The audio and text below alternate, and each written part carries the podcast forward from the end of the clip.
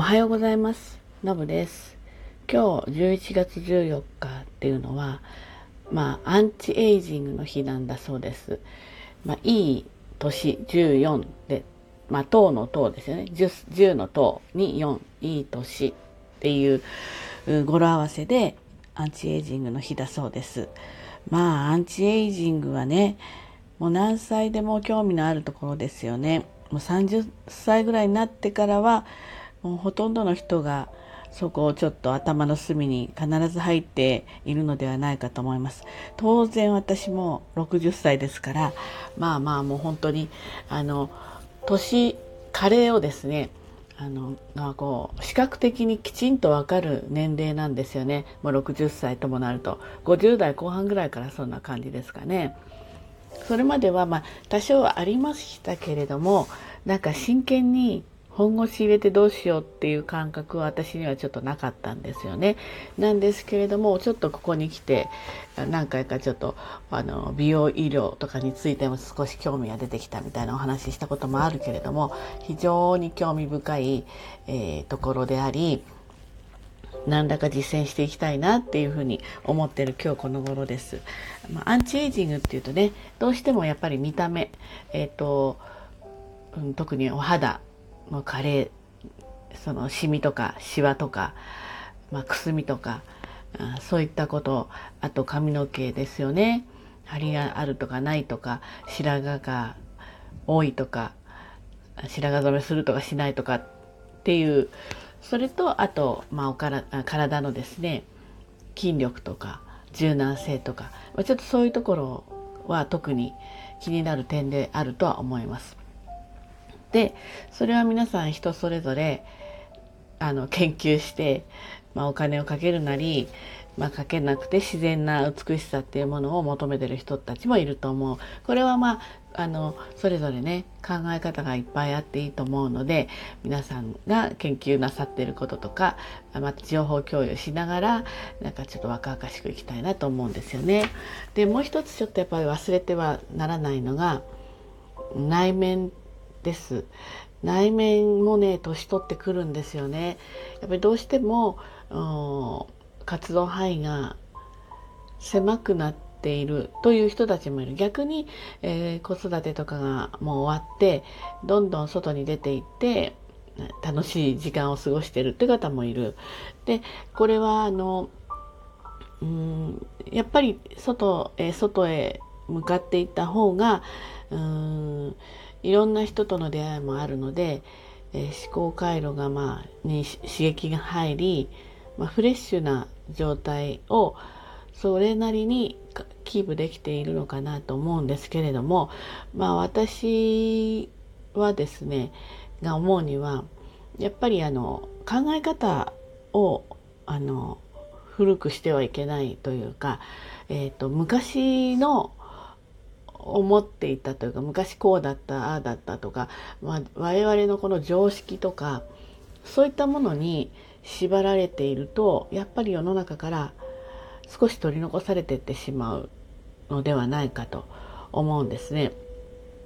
本当に時代は変わってるじゃないですか。例えば昔だったらもう毎日毎日会社に行って通勤時間きちっと守ってでも何時から何時まで、まあ、残業は当たり前みたいなそんな生活してきましたよね。でこれはこれでその当時の時代に合った生き方だったと思うんですけれどもこう時代が変化していく働き方改革があるそれから例えばこのコロナ禍になってとか SNS とかそういったネット環境も整ってきていて仕事する場は会社だけでないっていうことがよく分かりましたよね。ですから、まあ、うちの子供なんかもそうだけれどもずっと、まあ、在宅というかそういった形であの出勤しない通勤しないえこれであのきちんと仕事が成り立っているこんな時代ってちょっとびっくりですよね昔だったらやっぱりあのあのあそこの何々さんちのお嬢さんは全然仕事に行ってないみたいだけどみたいになっちゃうけれども今はもうテレワーク普通じゃないですか。だったりするので時代はすごく変わっています。で昔は普通の、うんまあ、有線の、まあ、電話しかなかったものがスマホがあっていろんな情報を取り込めたり、まあ、こんなねあのラジオじゃないけどこういうこともあるやっぱりねあの本当刻々と世の中は変わってってるんですね。でそれにやっぱり、えーと、やったことないからとかわからないからとかっていうことで、えー、そこに目を向けないようにするっていうのはやっぱりすごいもったいないことだなと思います。あのできるできないは別として目を向けていくこれやったらちょっとこんなことできるんだったら楽しそうだなとかやっぱりみんなが使えるものを一緒に使えた方が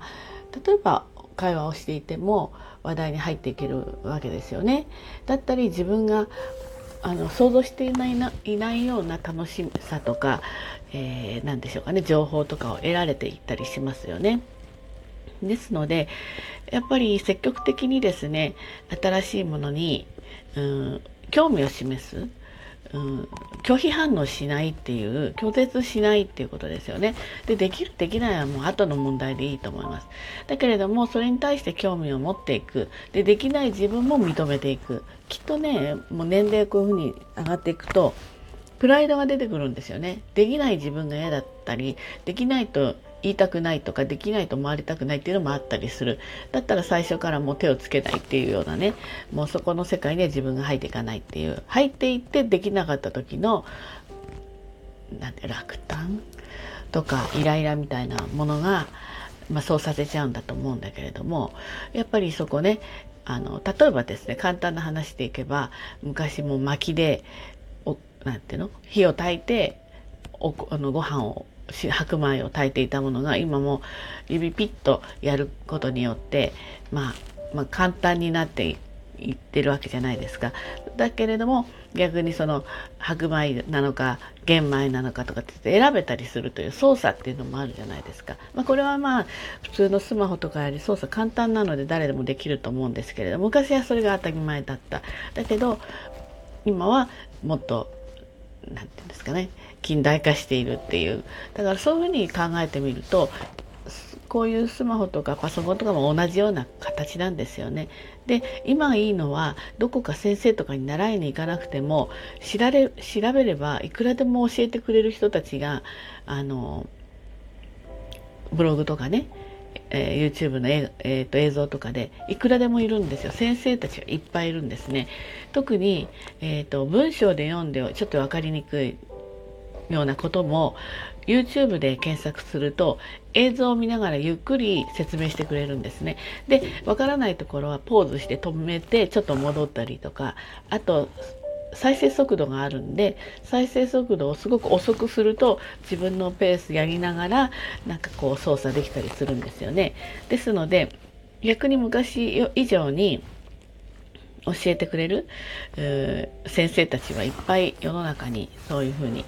ただでね教えてくれる人たちがいるのでそういったものをチャレンジしていくあとはですね、まあ、なかなか機会が必要かもしれないんだけれども若いお友達をいっぱい作るっていうのも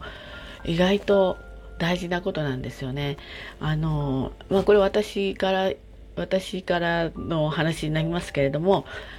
若いお友達がすごい多いんですよ。そうね40代50代前半とかになるともう8歳9歳違いますからねこういう人たちと結構一緒にあの遊ぶ時間飲みに行ったりご飯食べに行ったりする時間が割とあるんですね。でこれは私がなぜそういった人たちがいるかっていうとうん例えばちょっといろんなお役目も一生懸命やってってる引き受けたりするんです。でそのお役目のそのグループの中には若い人たちもいっぱいいるんですよね。それの取りまとめをやっていたりするとそれはそれは大変なんだけれどもそれで得られる交友関係の広さっていうのはすごく出てくるんです。であの意外とその何て言うんでしょう。そういう人たちも受け入れてくれるもんですからあのすごく楽しくまあ関わりを持てているんですね。そうなるとですね不思議と例えば50歳の人と一緒にいると自分は50歳の気分になってるんですよ忘れちゃってるの年を。523歳の人といると自分はそこの同じ年齢の人だというふうな錯覚するんですよね。でえーと、そういう彼らは例えば60歳の私から見ると若かったりしますよ若い当然若いですよね見た目も髪の毛の感じも違うしお肌の感じも違うしそうするとそれをずっと目で見てるわけですよね。だったりするとなんか自分もそこの感覚でいっちゃうんですよね。なので割とその若い方たちと一緒にいる時間がすごく長いので自分と同い年とか上の人たちといるとちょっとびっくりしちゃうんですよね。あのすごくあの年いかれた人に見えちゃう。見えない人もいっぱいいますよ。すごい若々しい人もいるんだけど。見えちゃうんですよ。そうするとねちょっと愕然としてでも気が付くとあ自分とほとんどこちらの方が年近いんじゃない？って思って気が付くことはあるんです。だけどね目が見慣れてないんですよね。なのであのまあ簡単に言いますと、まあ、今の世の中になるべくついていけるように興味を持つっていうことが一つ。でやってみようとするってことが二つ目。そして若いお友達をいっぱい作る。っていうこと。この辺があの内面のアイチアンアイチアンチエイジング？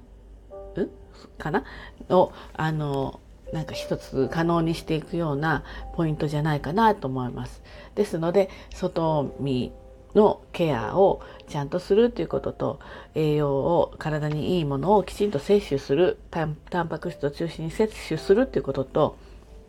あと若いお友達若い方との関わり接点を持つももしくは持てるような、えー、チャンスを作るちょっとこういうことがあの若々しさにつながるんじゃないかなと思って今日はこんなお話をしてみました。はい、ということで今日も一日頑張ってまいりましょう。じゃあねバイバイ。